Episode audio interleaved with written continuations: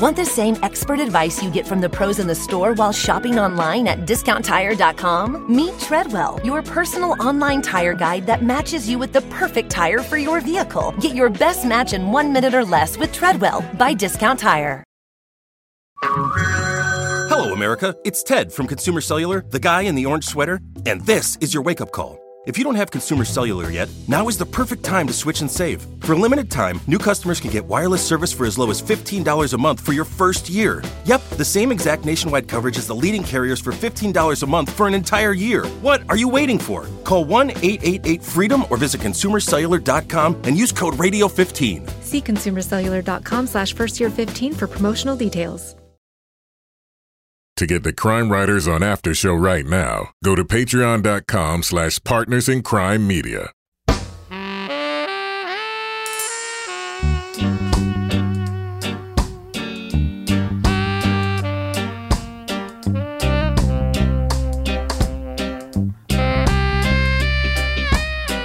I'm Rebecca Lavoie, and this is Crime Writers On, the original true crime review podcast that digs into true crime, pop culture. And this week, we're looking at Slate's political crime perspective, The Queen. Then we return to Monterey in the second season of HBO's hit Big Little Lies. Joining me to get that done and more is my real life husband and true crime co author, the guy who also has a huge room full of toy trains and pinball machines, former TV journalist Kevin Flynn. Hello, Kevin. I I don't even know what to say to that. You need to sell your toys, Kevin. You just sell your toys. You will not not be rich. Also with us is journalist, true crime author, former defense investigator, licensed private investigator, and certified cat lady, Laura Bricker. Hello, Laura. Good evening, Rebecca. And finally, our captain of woke cynicism, the author behind the noir novels known as the City Trilogy, and our Patreon book club host, joining us from his party cottage on Bear Island on Lake Winnipesaukee. I know, right? Surrounded by laughing family and friends, is Toby Ball. Good evening, Toby. Aloha. Now, Toby, uh, given that I just gave that introduction, do you want to just take this opportunity to explain away any ambient noise we might catch during the taping of tonight's show?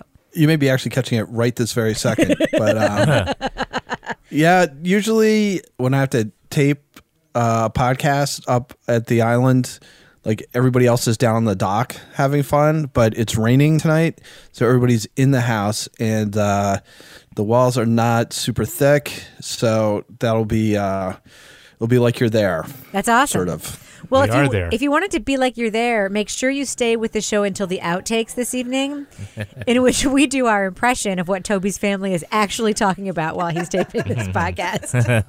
It's very it's very hurtful. Sorry, Toby. You know we love you. Okay, let's just quickly get through the plugs and promotions portion of the podcast, shall we, Kevin? When you're feeling better, we're to come up with a sound effect for that, okay? All right.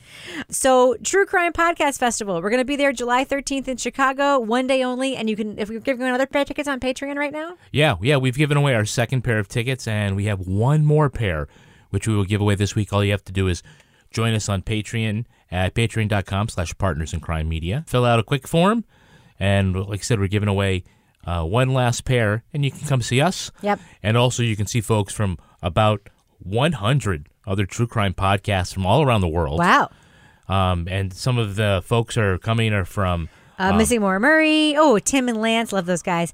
The Vanish, Generation Y, Out of the Shadows. Uh, nearly 100. That's a lot of podcasts. yeah. Remember, you know who's on out of the sh- out of the shadows? No.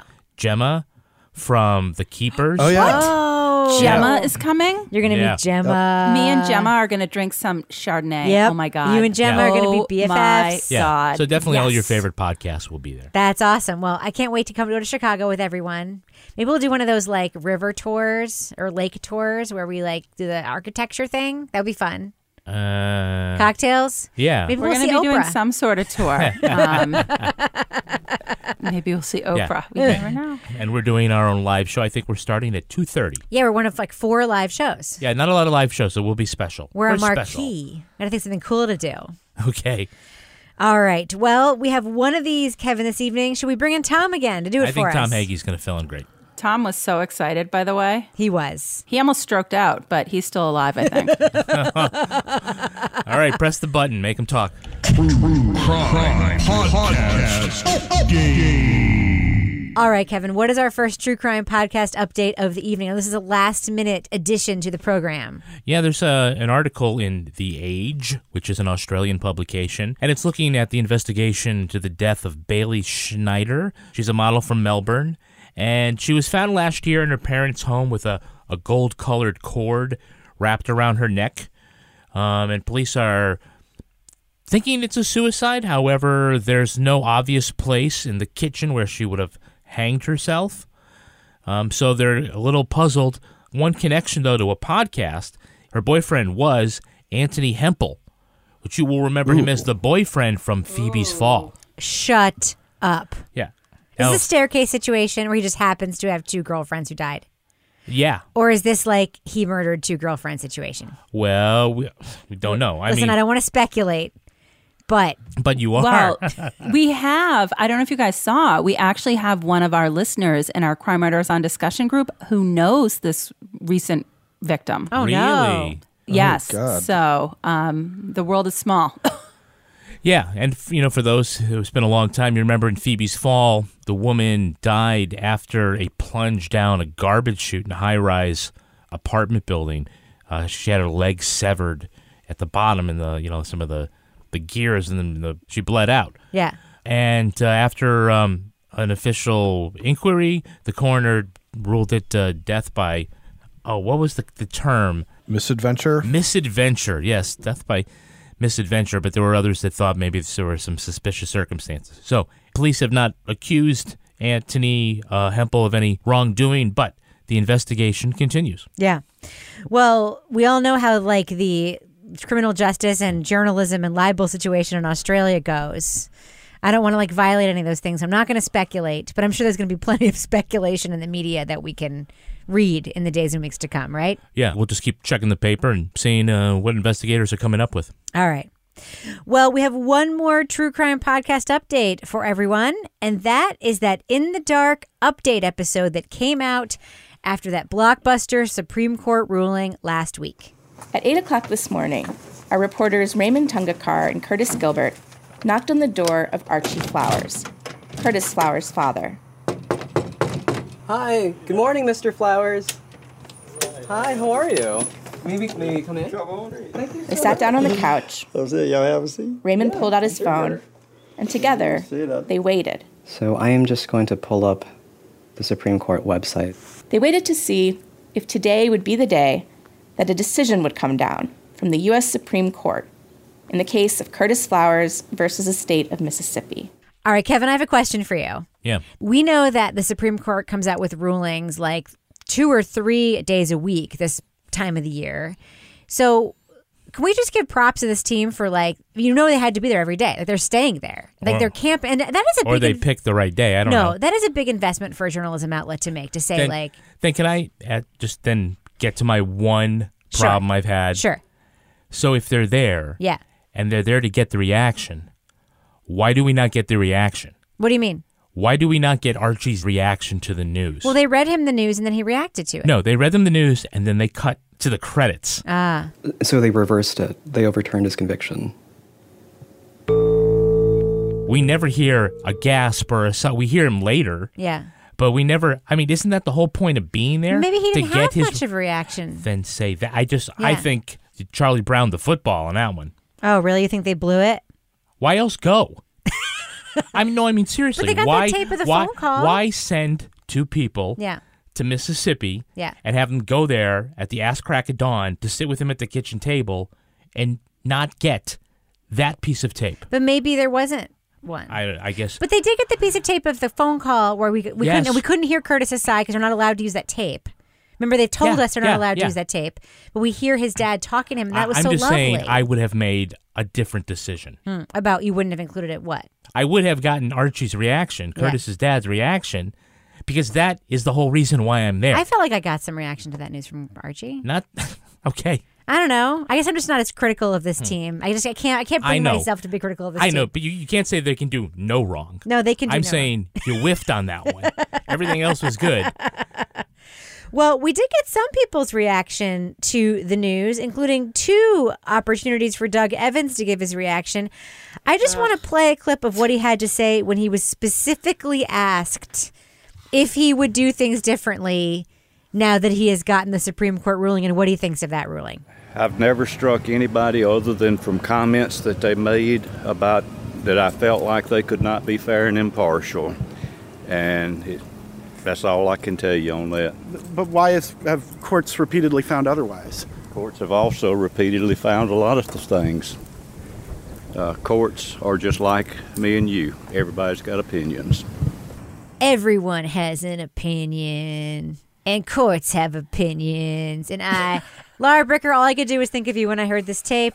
What did you think? I I just I, you know what though? This says so much about this case and it says so much about why this case has gotten to the point that it has where you have the US Supreme Court uh, pretty much coming right out and saying you are a big giant racist asshole and he's like well I, I gotta go get lunch now i'm like "Ah!" i like literally just like i'm like oh my god like if he ends up trying this case again and and they do not take this case away from him in Mississippi, I am uh, like I know I've lost my shit before, but this might be like a different level where I just like get on a plane and go down there.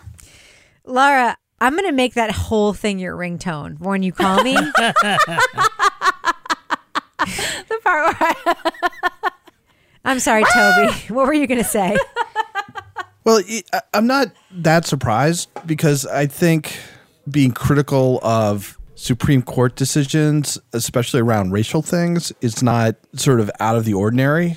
I would imagine for him and his supporters, uh, going back to Brown versus Board of Education, in that it's you know the Supreme Court trying to impose you know a different set of values on them. That's the same thing that led uh, George Wallace to, you know, stand at the school door and, and all kinds of violence and Bullshit Mississippi racism. Is that what you're trying to say? yeah. But I so again, it's like when the Supreme Court hands down something that they feel is telling them about how they're supposed to treat people, and you know they don't think it's legitimate. And by they, I mean Doug Jones and and people Doug who Evans. would support him. Yeah. Doug Evans, whatever the fuck that guy's name is. Yeah. So Doug Evans and his supporters, I do think that there's suspicion and some hostility towards the Supreme Court when they get decisions like that, and I don't think that they, you know, necessarily consider them legitimate. I don't see Doug Evans as being a terribly introspective individual. No?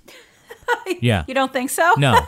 So the idea he's going to ruminate over what the Supreme Court had to say and not just immediately go ahead and retry Curtis Flowers for a seventh time. But you also know- Despite everything. But you also know that Doug Evans was totally for Brett Kavanaugh's confirmation. You know that, right? There's no way he was not like pro Kavanaugh at the time, right? There's no way. Uh, I don't even think he was even paying attention. Oh, probably I don't not. think he's thinking outside the state of Mississippi, quite honestly. You're, you're probably right. Well, the other thing that really struck me was hearing from that woman in the episode who talked about how, like, we are all trying to let it go. We're all trying to move on. Why can't Curtis Flowers do the same? because we was trying to forget everything and settle down the rest of our lives. So I can't understand why he can't do the same. And all I could think was A, because he didn't do it, and B, if that was like somebody related to you in prison for a crime they probably didn't do, you would totally be on board with the fact that like he's not quote letting it go. Like a person on death row should just let it go. Like even if it's Yeah. somebody that like you believe did it, Charles Manson probably like didn't let it go, and I understand why he didn't because he was like in prison, and that's a horrible place. You know what I mean? Like the idea that you should Yeah. just let it go, it was bananas. Well, and it was hard because I was trying to balance that. I was trying to be like, okay, this is one of the victim's mothers. I'm trying to be sympathetic. But then when she said something about Doug Evans and how she's like, you know, poor Doug Evans, like he's just like, and I'm like, poor Doug Evans. Yeah. Like, no. Um, sorry. Move on. Laura, your Doug Evans reactions.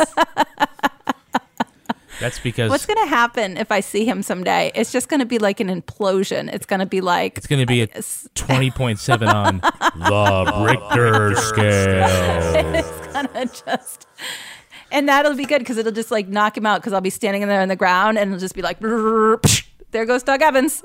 You do like realize in Wonder Woman, this is a don't you? side note. Like I don't want to like besmirch the brand of a popular convention, but this is literally why we can never go to Crime Con because sometimes people like this are there. Show up. Like Ken Kratz was at Crime Yeah. Con, and like Nancy Grace was at Crime Con, and like like we are never allowed to go to that. People are always like, "Why aren't you at Crime Con?" I'm like, because I don't know what Laura Bricker would do if she ran into Ken Kratz in the fucking hotel bar. She might actually punch might- him in the face. I, no, I just start interrogating him, mm. and I'd be like, "Oh, I heard you had a, a hundred thousand dollar house or whatever it was that was like his big talking point." You know, Yeah. When he was picking up women. Yeah.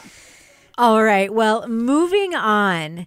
Uh, our first review of the evening leading off. You may not know her name, but you probably know what she was accused of. Slate's podcast, The Queen, discusses the life of Linda Taylor. Her lucrative 1970s public assistance fraud gave her the original moniker of Welfare Queen. I first heard Linda Taylor's name six years ago. One of the first stories I read about her said she'd stolen $154,000 in welfare money in a single year, that she drove a bunch of fancy cars, and that she used 80 different aliases. Another article said that Taylor, the quote, welfare queen, could change from black to white to Latin with a mere change of a wig. But while the myth of the welfare queen endured, Linda Taylor herself vanished from our collective memory. Rather than being some kind of lazy do nothing, Taylor was actually a very busy and industrious scam artist running an elaborate con against the government, just one of the scheme in her prolific life of crime. Host Josh Levin says instead of being remembered as a colorful swindler who was both villain and victim, her story has been co opted as a political cautionary tale about racial stereotypes, which lingers to this day. We are going to be talking about plot points from The Queen. So if you want to remain spoiler free for this four episode podcast, just go to the time code listed in our show notes. Now, Kevin, I do want to talk a little bit about the style of this podcast. Yeah. It's very low key. It continues in I like to think of as the Leon Neyfakh tradition of narration and low key production. What do you think of delivery of this story and how compact it is and how low key it is? Hmm. I mean, it's kind of dry toast to me. You know, there's not a lot of music, a decent amount of interviews here, and some archival tape, but, you know, there's not a lot of bells and whistles. It's pretty straightforward. It's only a couple of episodes, and, you know, there's not a lot of filler. So good for them for keeping it substantive, but I don't know if I could say what kind of style it is. Now, Laura, uh, Josh Levin is very transparent in the podcast, and they're so by extension, Slate is too. They call this podcast a companion to his book. It's similar to the Emily Bazelon podcast Charged that we listened to, which is Mhm. a companion. So this seems to be a thing that Slate is doing. What did you think of just sort of the way this was done? It was again very compact. He goes through a lot of material in just four very short episodes. Did you like it? I mean, did you kind of like the way that it was presented as this book companion? Yeah, I mean, I think I thought, well, this is really interesting because it could go either way. When you hear, oh, it's a companion to the book, you're thinking, okay, either they're going to totally just flake out and do something not very good so that you'll buy the book. Or in this case, you got four episodes with enough information and enough meat about the story that if you really want to know more and go more in depth, you're probably going to read the book. So I thought it was it was really interesting. I wished we had had a little bit more, you know, in terms of voices from people that actually knew her. You know, we had some, but I I guess just because she was such a fascinating character, I wanted to hear more from people that had sort of one-on-one interactions with her. You know, I don't know if I'm the only one who actually didn't know that the term welfare queen referred to an actual person that sort of was where that came from. Uh, so I was I was interested to hear her story and I thought kind of a brilliant way to sort of market books, I guess, if if you do it properly. Yeah. Because with people, you know, more and more people listening to podcasts, I think that's a, a way to meet people that might actually have an interest in this type of book. I, I did remember the welfare queen narrative and being as part of the Reagan campaign. I mean, I remember it like in the distance, but I also remember reading about it in the years since then. And I do think that so much of today's sort of partisan politics around race can be traced to this moment. I think the podcast does give an interesting look at the use of Linda Taylor's story as sort of like this object lesson. It was a way to do coded racism in politics at a time shortly after the civil rights movement where like Americans saw themselves as being past it and better than it, but uh, Reagan was able to tap into this message about welfare fraud, but it was actually about race. I thought that was really interesting. Um, another interesting aspect to this story, Toby, was journalist George Bliss, who kind of built part of his journalism career about getting, quote, a hat trick of stories, you know, three front page stories in his publication about Linda Taylor's story. Um, you know, he'd been doing a bunch of accountability reporting about the social services system, but a story about a person taking advantage of the system and his dubbing her the welfare queen was what got everyone's attention. And then George Bliss, as it turns out, has his own like set of like super issues. What did you think of that part of the podcast, Toby? I thought it was interesting. I thought it suffered in the same way a lot of the podcast did, which is it kind of teases you and gives you some information to get you interested enough, but not enough to really feel like you've got the full story. Yeah. Part of the the story that I thought was interesting is about how these things kind of snowball. You know, some guy who's trying to illustrate a phenomenon by taking, you know, a sort of extreme example of it and sort of making her into a case. People read it and they exaggerate it, and then people read that and they exaggerate it, and then suddenly it's, you know, she's got three Cadillacs and got $150,000 through welfare and wears a fur coat and blah, blah, blah. And it, and it sort of blows completely out of proportion to what was actually going on. Except she did actually Um, wear fur coats to court. Her lawyer did say that was the thing he Yeah. could not get her to not do, which was right. very so, funny. So she didn't. Part of the her story is that she just she doesn't help herself. Doesn't give a fuck. Yeah. Right. She's just like, this is me. You know, more power to her because her her background. There wasn't anybody helping her with this stuff. I mean, she she made her own life, and if she didn't want to compromise just so that she'd be more palatable to people on a jury or the judge or whatever, you know, more power to her. Yeah, I kept getting Toby like this sense that you know you sort of get these hints, and this is the the flaw of the podcast. This is like too efficient in, in a lot of ways, but you get all these hints that you have this character here. If it were a white guy operating in the same era, like I think of like a, a Frank Abagnale, remember that con artist who was Mhm. the center of that movie Catch Me If If You You Can, or you know, like if it were sort of a white guy, like there's a lot of like folk hero stuff in this origin story of Linda Taylor. You hear about like the stuff she did, you know, helping that family get out of their sharecropping arrangement and her sort of whole like one on camera line. How'd you do, Linda? Well, compared to some of you white people, I think I've done pretty damn good to be black. That a girl.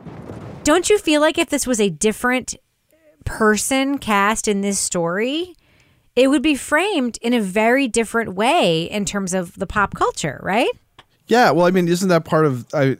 I, I feel like that's part of his task, right? Is that he's trying to reframe it and take it from being not very accurate and simplistic and racist thing, where she's a woman who's exploiting the welfare system, to I guess a more colorful and nuanced and truthful position, which is she was somebody who came from nothing at all and with no allies and figured out a way through sort of force of personality and personal wherewithal or whatever to make something of herself. And she was an extremely successful con artist apparently the issue for me was that you know it's clearly a teaser for the book so what was the name of that that lottery game they played in chicago Policy. Policy. like i thought that was fascinating and they barely talked about it Mm. yeah, and they don't even really tell you what it is. Like I had to, I went and I looked it up. Yeah, you have to go to my book,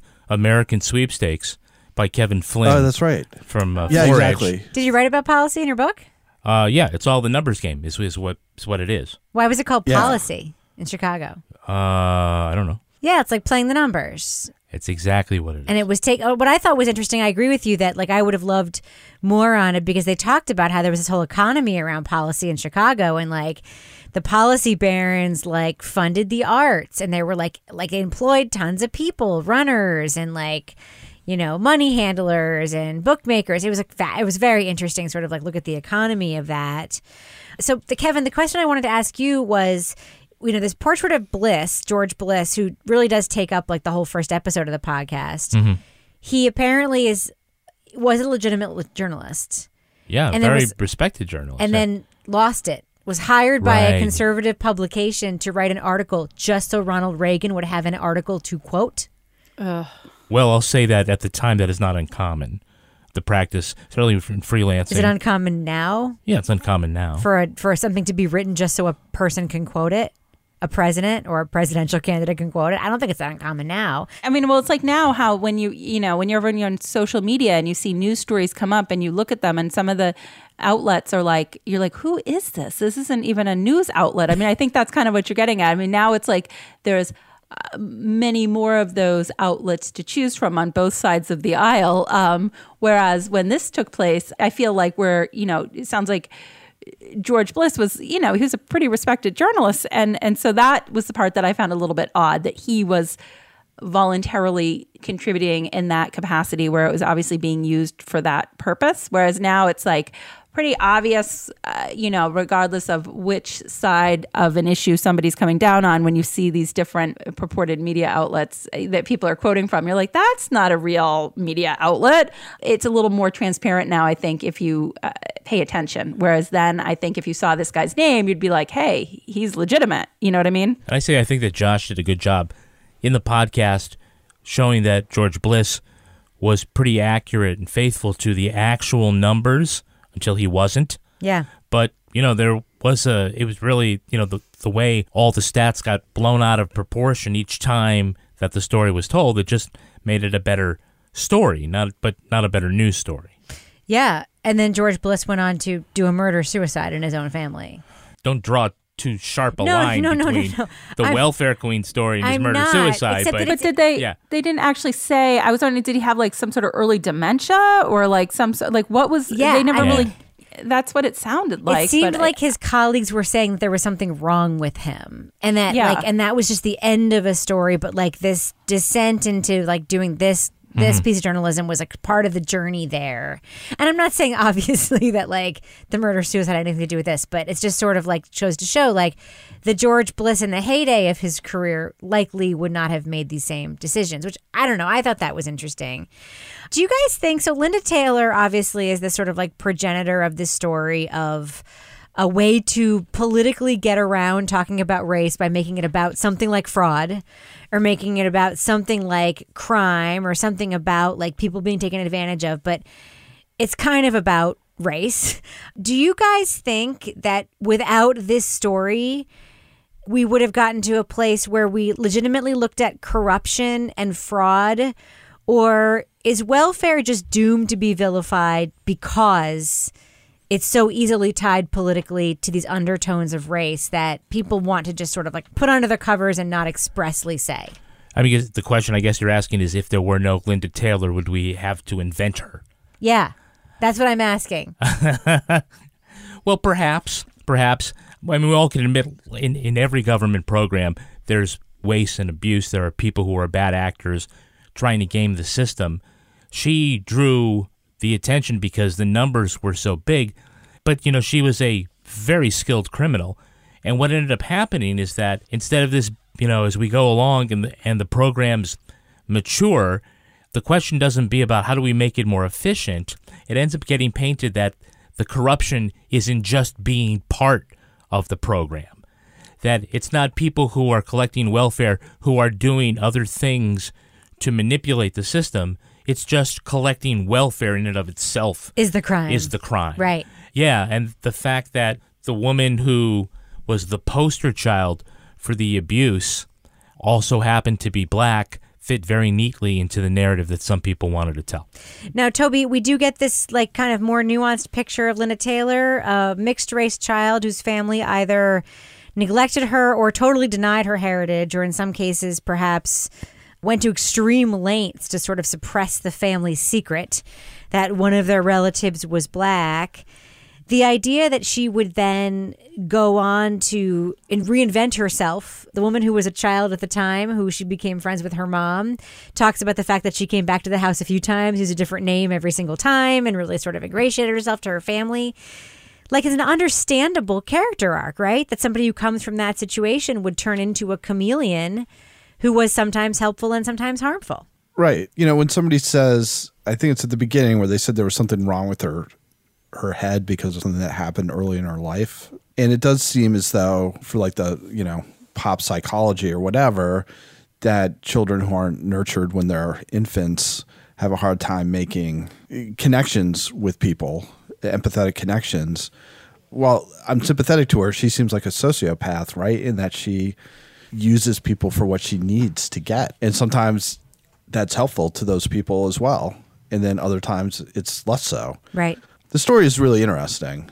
And I'm sure I'm sure the book is a good read. I feel bad for Jelly. I'm just going to say it. I feel really bad for poor Jelly, Uncle Jelly. you like jelly sandwiches. Uh, he and then the name did. stuck. The name stuck. Everybody's nicknames in this podcast, they just stuck. Like one thing happens, then you have that nickname forever. You're thinking you didn't like pastrami.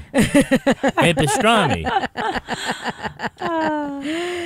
Hey, I just liked the safe part where they, they thought they were or the vault where they were gonna have to like blast open the vault. Oh, yeah. And they did. And then there was nothing in it. I'm like, oh, I was like, what a letdown.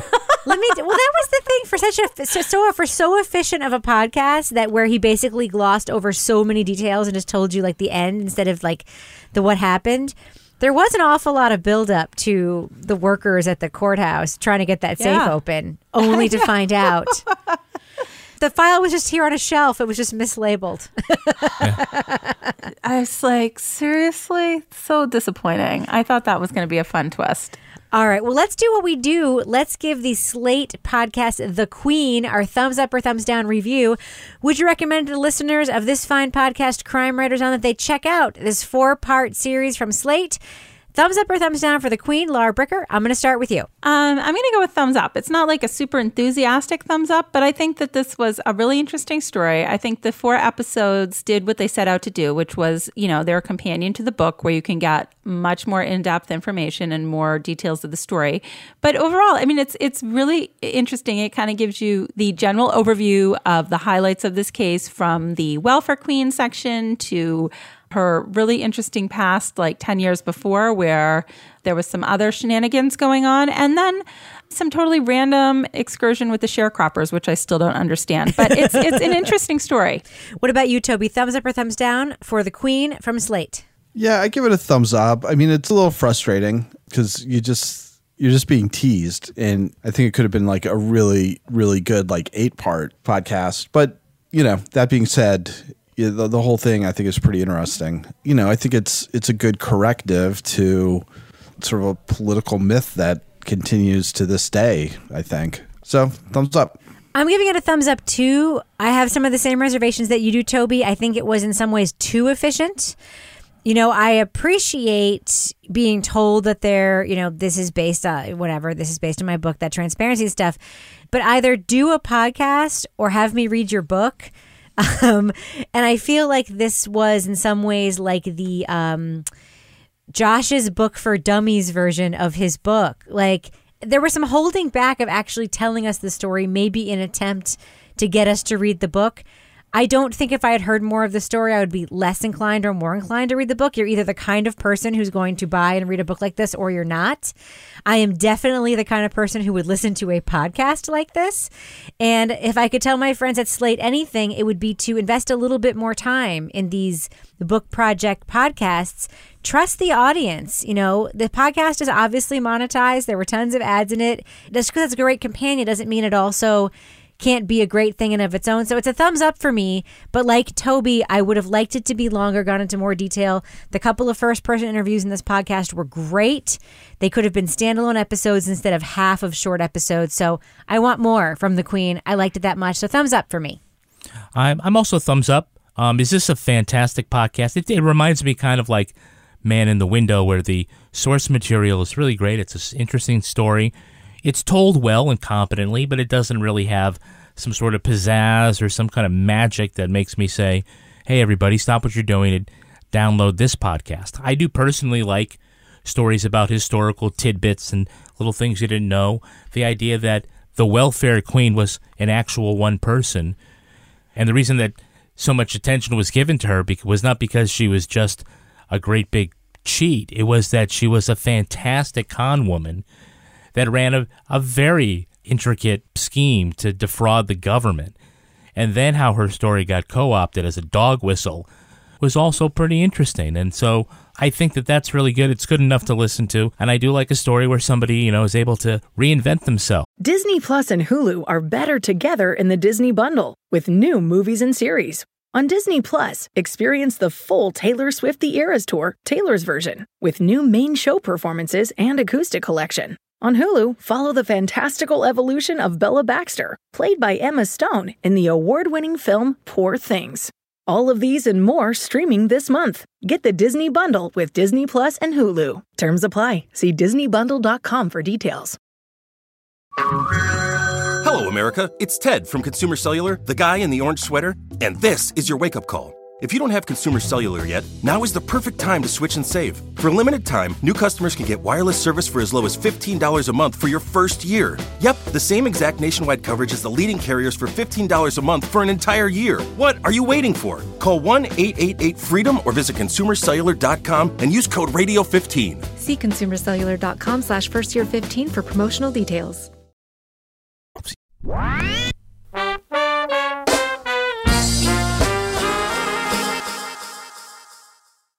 Moving on.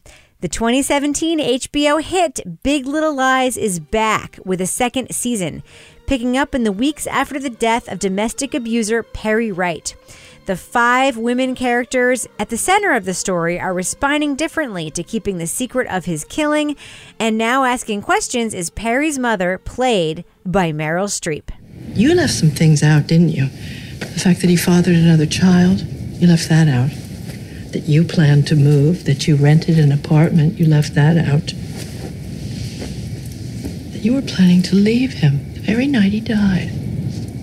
You left that out. Madeline's marriage is falling apart. Celeste's codependent relationship with her husband continues even after his death. And while Jane is moving on, Bonnie remains haunted for pushing Perry down those stairs. But will the legal and financial pressure on Renata be the thing that breaks their pact of silence? Now, we are going to be talking about plot points for season two of Big Little Lies. So, to remain spoiler free, go to the time code in our show notes to hear our thumbs up or thumbs down review for season two.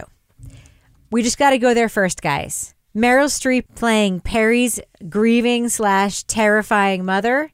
Lara Bricker, what are your thoughts on Meryl Streep in this cast? I'm not sure what season two would really be without Meryl Streep at this point. Mm. She's fucking awesome.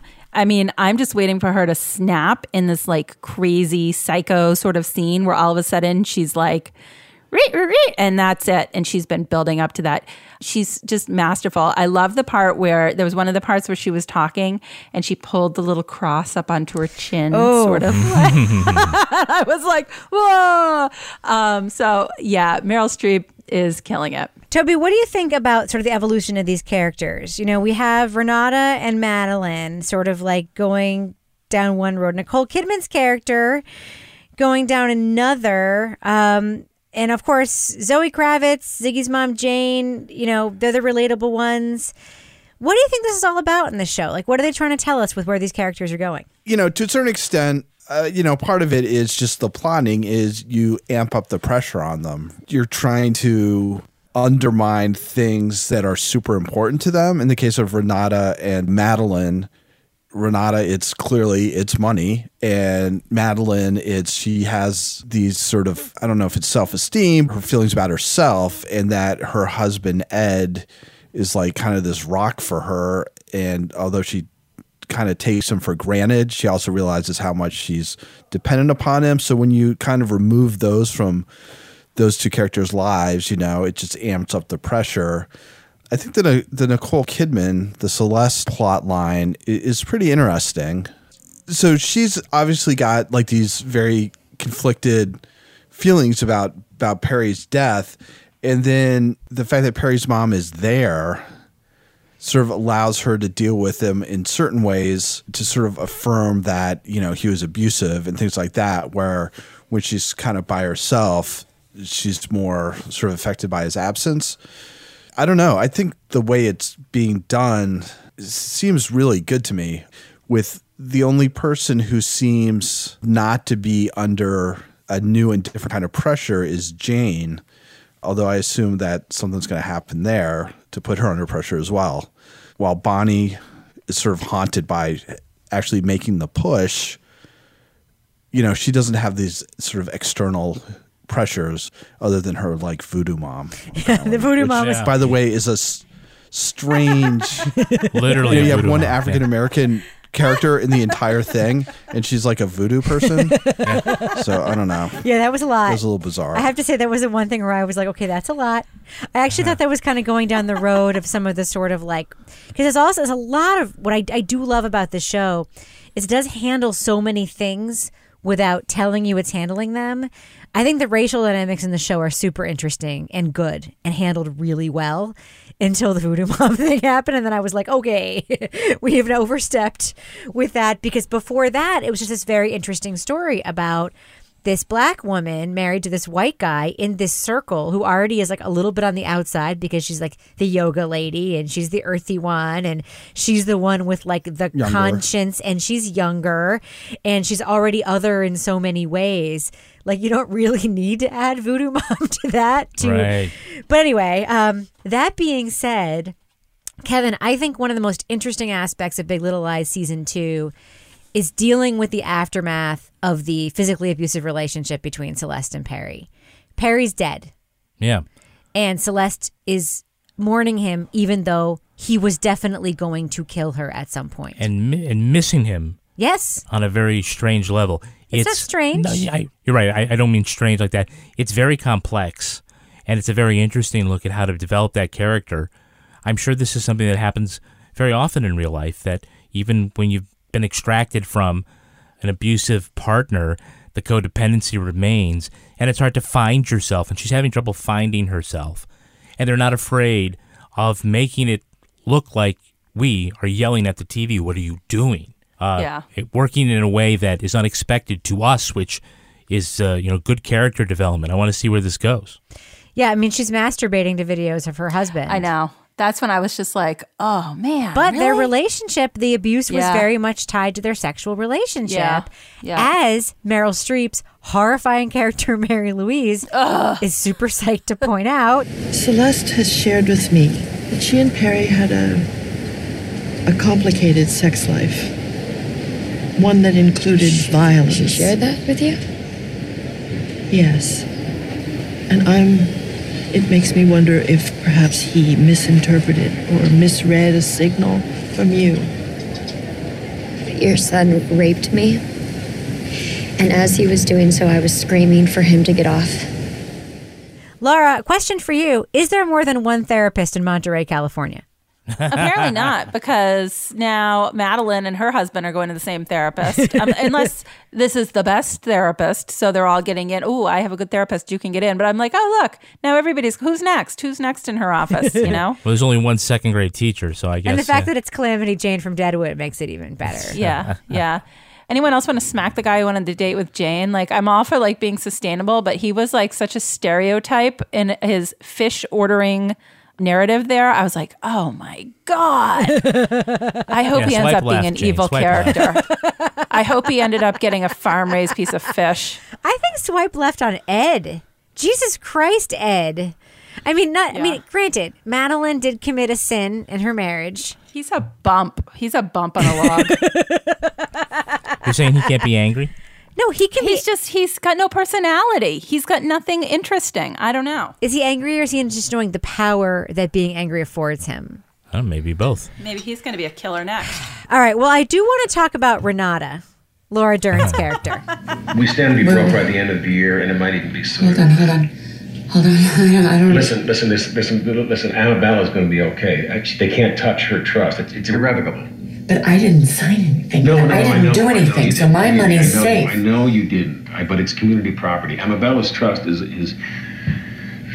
Fucking God damn it! I'm not gonna not be rich. Listen, I was I'm thinking gonna that, have that you. this, this this could be like a positive thing, you know. That that it, like there are chapters of life. This could be- I will not, not be rich. Best line all year. Best line. the Renata storyline, we got some of it last year. She is this like Sheryl Sandberg style, you know, like empowered tech executive, also sort of pop star in the culture kind of person.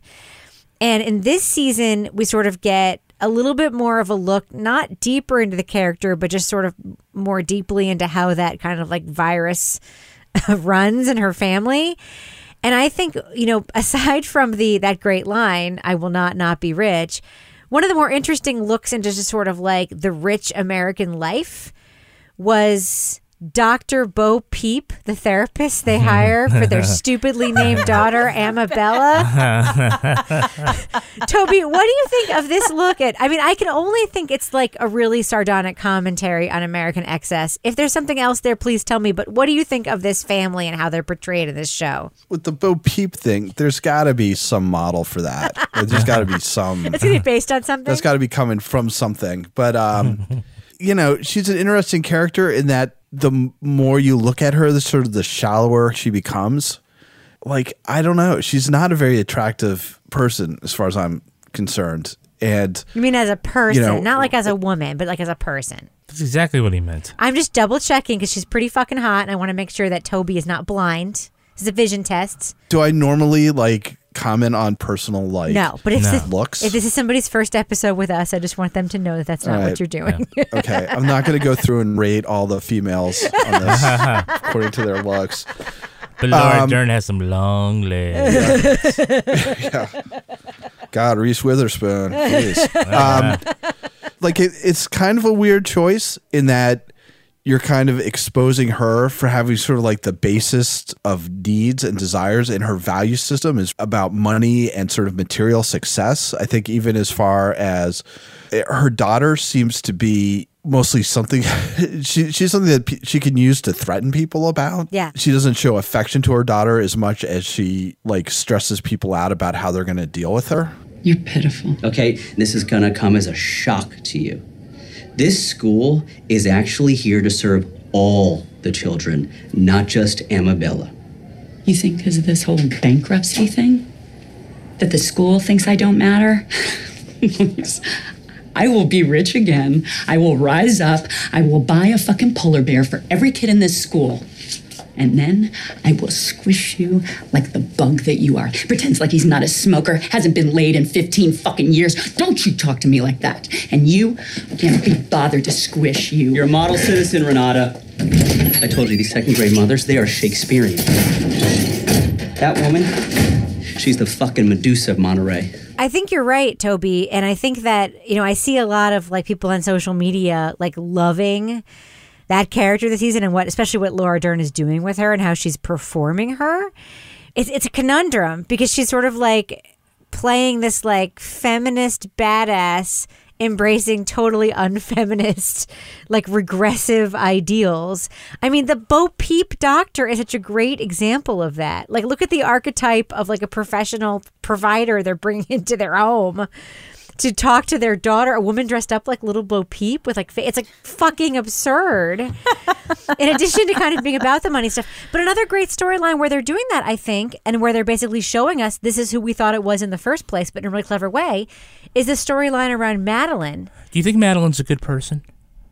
I think Madeline is a lost and undeveloped person. Is she a hero or an anti-hero? I think she's an undeveloped person. I don't think she's either. I think she's an undeveloped person.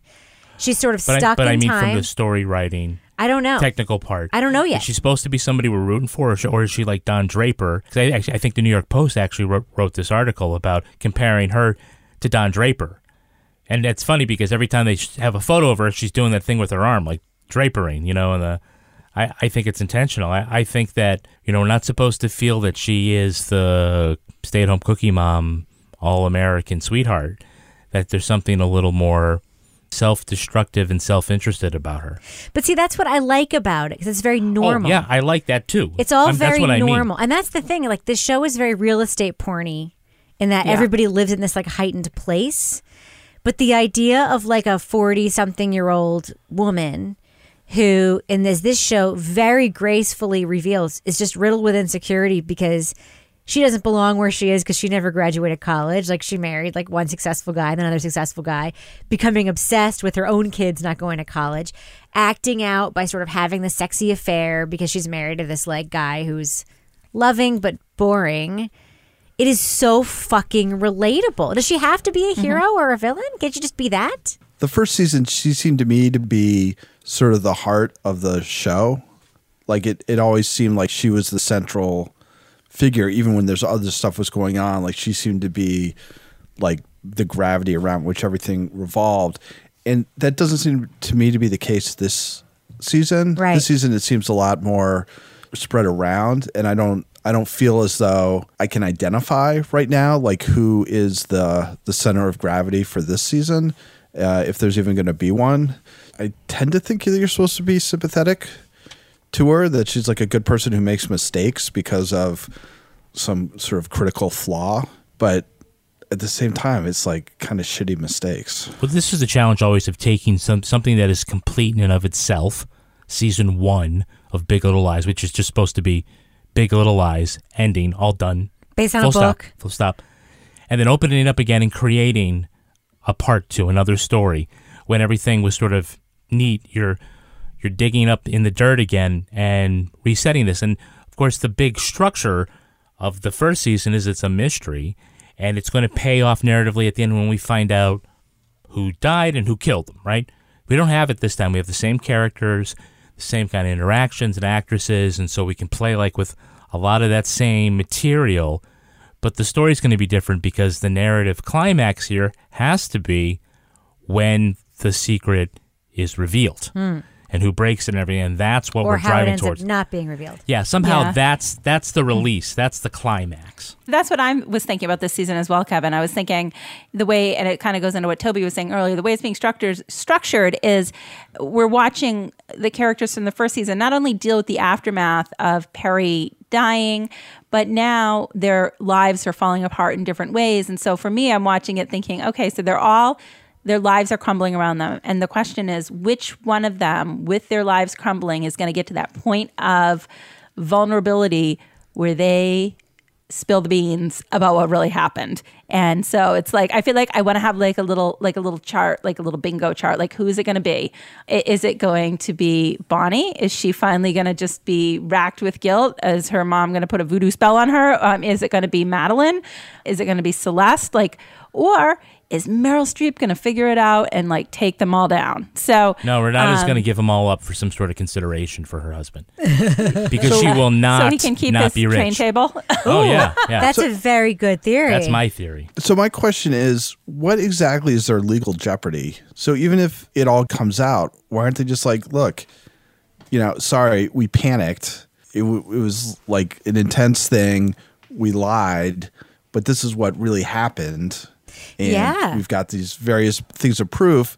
Sorry, They have a corroborating witness in the therapist, right? Who right? Are you really gonna? Are you really gonna like put us in jail for Right. this? Because it was it was totally self defense. I mean, people have got wounds, you know, the rape and the the abuse and all this stuff. So, to a certain extent, I'm like, I, I'm not sure what the stakes are for these women. Well, I do think that there's one very high stakes thing, which is right at the center of the show, which they sometimes let you forget because it becomes so about the women. The opening credits of the show most prominently features the kids marching in that like little parade line, Mhm. mugging for their faces. One of the very wonderful and subversive points of this show, I think, is the American obsession with parenting and sort of the protecting kids at any cost and living like this parallel life of both a mother and a woman. And I think that's where the stakes are for these characters is these women were complicit in the murder of the father of three of the children in this story. And I think that a huge part of the show is about like the unbelievable lengths we go to, probably really stupidly, to shield our kids from reality. Yeah, a theme here is about motherhood, and this is why I think they bring they in the second season they bring in even more mothers, the mothers' mothers or mother-in-law or whatever. And she makes it a horror movie. yeah, exactly. Yeah, no kidding. And the kids then all knew what was says- going on too. Ziggy at one point says during one of the classes, he's like, "That's what mothers do. They lie to protect the people they love." Right. it's fucked up. Yeah. It's super fucked up. It's just another layer of the show. It's so funny because on the surface of the show, it just seems like a show about rich white ladies doing rich white lady things. And like you only talk about it for five minutes before you get to like so many other things. And I do believe this is turning into a horror film this season. I really do. I feel so much suspense every fucking time Meryl Streep is on the screen. I want to die. Because she's going to go crazy all of a sudden. She's going to be like, Wee! and that's it. She's bananas. I mean, the thing I keep thinking when I look at her, Rebecca, is I keep thinking of like the cycle of abuse and how, you know, when somebody's an abuser, usually you can trace this back to them being abused as a child. So I keep looking at Meryl Streep thinking, was she the abuser? Or was she the abused mm. in his family dynamic? And I, that's when I'm very, I'm kind of waiting for that to come out. I'm kind of hoping we we learn more about Perry's childhood from her. I don't want to hear about Meryl Streep's sex life and how that played into things. I just don't want to hear it. That character creeps me the Well, she may out. also have been she she may have not stepped in. And and how did Perry's brother die as an infant? That's right. Yeah, You know? and that just kind of continues. That she's like trying to you know make amends by figuring out what happened to him. And she doesn't like short people either. She's a very short. Yeah. Oh yeah, She's that's a right. short person racist. Well, she had a friend that she thought was so great. Yeah. She was betrayed. You know, Oh, a short friend. I, I'm not one of those people who deifies Meryl Streep.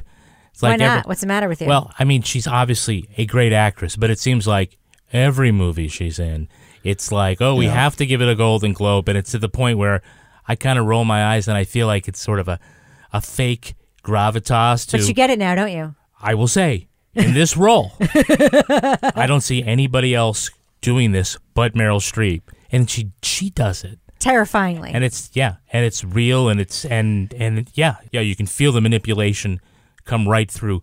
I mean, she's going to win something for this. I hope. Yeah, and by I mean, the she, way, she wins for all this other stuff. So well, the she's fact that you this. that you don't deify Meryl Streep means you're just not watching enough Meryl Streep in, in movies. Like Ah, she's well. she's this great in it, literally in everything. That is the Meryl Streep. Haven't you seen Mamma Mia too, Kevin? Oh. yeah, I'll tell you what. Fireman Ken was super happy when I made him watch that. I don't think he. I think he lasted about five minutes. All right. Well, let's do what we do. Let's let the listeners of this fine program know. Should you check out Big Little Lies season two? Thumbs up or thumbs down so far? Lara Bricker, I'm going to start with you. What do you think? Absolutely. This show is so fun. Even the music in this show makes the show as you have the intro. Um, Meryl Streep totally makes season two, and um, some shit's going to go down. I can just tell. I can't wait. What do you think, Toby? Thumbs up or thumbs down for Big Little Lies season two so far? Yeah, I think it's great. I think it's really hard to come up with a sequel that's just as compelling as a really good first season, and I think they've totally done it. I can't wait for Sunday night. I agree. I'm loving Big Little Lies season two, and I'm going to go one step farther and say they've actually taken out some of the things that were stupid about season one. Like I remember one of the things that Toby, you and I thought was really stupid was Madeline's daughter's like obsessive music curation genius. Uh, oh yeah, It's gone. It's gone this season. They just got rid of it because it's fucking unnecessary. It is unnecessary. I am loving season two. The tension is killing me. It's turning into a little bit of a horror film, and there are so many subtle, layered messages about women, about race, about upper middle class and and one percent America, and all the dynamics around uh, domestic violence and the sham that is some marriages. Like I am really loving the season. I'm really loving it. Ken, what about you? Yeah, I'm a thumbs up for season two of Big Little Lies. Great cast. I mean, when you win as many Emmy Awards as they did, it's a tough task to even meet where you were before. I think in some ways they're exceeding it. Where they're picking up seems natural and logical, and it's just, again, another great deep exploration of human nature and uh, the situations we put one another in. All great performances, but Meryl Streep, she is, she's giving a, uh, a filet mignon type performance. At Consumer Cellular, you get the same exact coverage as the largest carriers, but for up to half the cost. Same thing, up to half the cost. Up to half the cost for the same thing. 50% the money for 100% the same thing. I hope I'm making myself clear. Consumer Cellular. When freedom calls, we're here to answer. Call us at 1 888 freedom. Half the cost savings based on cost of consumer cellular single line 5 gigabyte data plan with unlimited talk and text compared to lowest cost single line postpaid unlimited talk, text, and data plan offered by T Mobile and Verizon May 2023.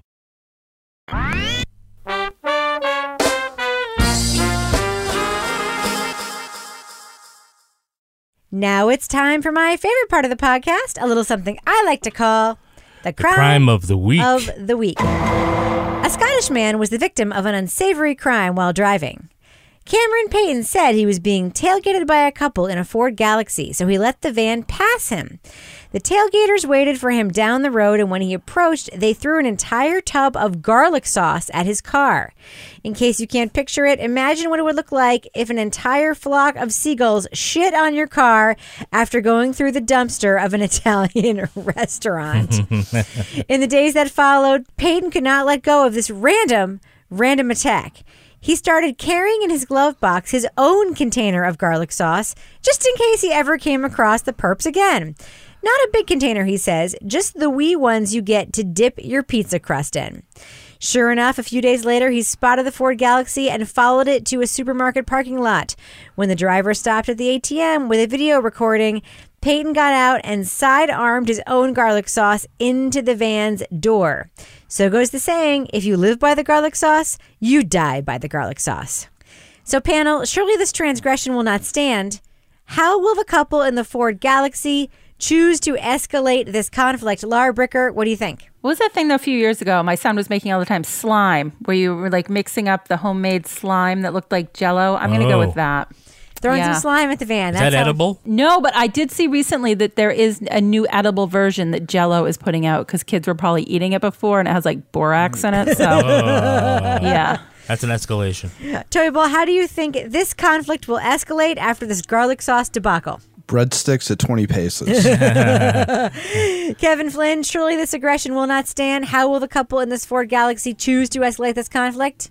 Tartar sauce water gun. I was thinking garlic knot trebuchet myself. ah. All right, we Ooh. should probably end it on that. And before we do, Lara Bricker, do we have a cat of the week this week? Oh, we have something very new this week. We have a peacock of the week. What? Whoa. Yes.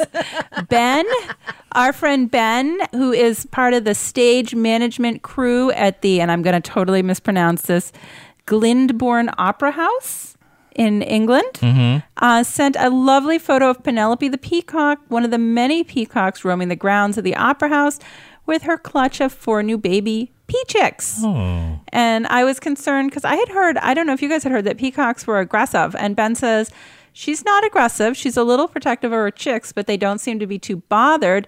Some of them have been known to make an inspection of the props department once or twice, and the males are sometimes seen with their tails on display in the car park. Hmm. Well, Penelope the peacock. That is a new addition to our pet of the week category on this it- fine podcast. Hold on a second. How, how, Yes. A peacock is male. Yeah. Why is it named Penelope? What's going on? Isn't that a peahen? Penelope. Listen, well, this is gender fluidity at work, Oh. Toby. There can't be. There All right. can't be. No, there's not- Well, how does, the- Penel- how does colorful- Penelope have four little the colorful ones. babies? Don't be so heteronormative, Toby. a boy can be named the, Penelope. The colorful ones are males. Peahens are like brown. Uh, well, Penelope the peacock looks pretty Hey, it's fine Pride to me. Month. I don't let it- know. let it- Yeah. let it slide, Toby. Let it slide. Toby. All right, Lara Bricker, if people want to suggest to you their gender bucking, non heteronormative animals to be cat or pet of the week next week, how can they find you online? At Lara Bricker. And Toby Ball, if people want to visit you by boat on your fine island in the middle of Lake Winnipesaukee, how can they find you on Twitter? How's that going to work? this this show is getting more and more confusing. You can find me at Toby Ball on H. I'm not sure if that's going to get you to the island. and Kevin Flynn, if people want to send you a lozenge, how can they find you on Twitter? I'm at Kevin P. Flynn. And if you want to follow me on Twitter or Instagram, you can find me at Reb Lavoie.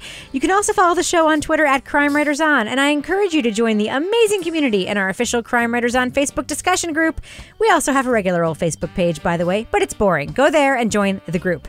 Support the show on patreon.com slash partners in crime media, and you will get the Crime Writers On After Show in your feed right now. Married with Podcast. Toby Ball's Deep Dive Book Club podcast, and Lara Bricker's Leave It to Bricker podcast. Our theme song was performed by the New York Ska Jazz Ensemble and used with their permission. This show was recorded in the Yoga Loft above the Bodega in Bay St. Louis, Mississippi studio, otherwise known as Studio C, the closet in our basement where Laura Dern cannot not be rich. On behalf of all the crime writers, thanks so much for listening. We will catch you Later. later. So, which one of you is currently taping with a party going on in the background? Uh, that's me. Okay. I'll, I'll be I'll be hitting mute once we start. Okay, so Toby's we'll just having a have party. to tell say something because that's going to be definitely going to be in the audio. So I'll I'll, I'll just I'll tell Oh, I them can to hear the like. party. Well, the problem is like they're, th- these walls are like paper. Remember when we had the fireworks last year? That was fun. Yeah, it's more of that. they seem especially gleeful tonight. I know. Is it your mom and dad? We've got friends from California who are there, so Okay. there's a little bit of wine. Literally everything is like this. Toby's so funny. He's recording a podcast. Yeah. Oh, Toby. It gets so much funnier when Toby's not in the room with us. Yeah, exactly. I was All gone right. all. I was literally. I was gone. I woke up at six in the morning, like drove down to Lowell. Took It's a like boat an hour and to forty drive five down minutes. to Lowell. Took the boat to Browns, drove down to Lowell, spent the day at Lowell, drove two hours back. It was pouring rain in the boat. I showed up. It was like I'd been in a shower with Ah. all my clothes on, and then I changed, ate, and then came up here. You came up here and It's been a, everyone it's is been like, a whirlwind. Everyone's like, Toby's day. It was so terrible. Uh-huh. There he, he came and he went. Poor Toby had to go in the boat. Yeah. Do you think Toby has a yeast infection now because he's all wet? I got a horrible yeast infection. okay, let's record a podcast, shall we? That's a visual I didn't Don't need. worry, Okay, we'll just sure. we'll just include your family party in the podcast. It's very ambient.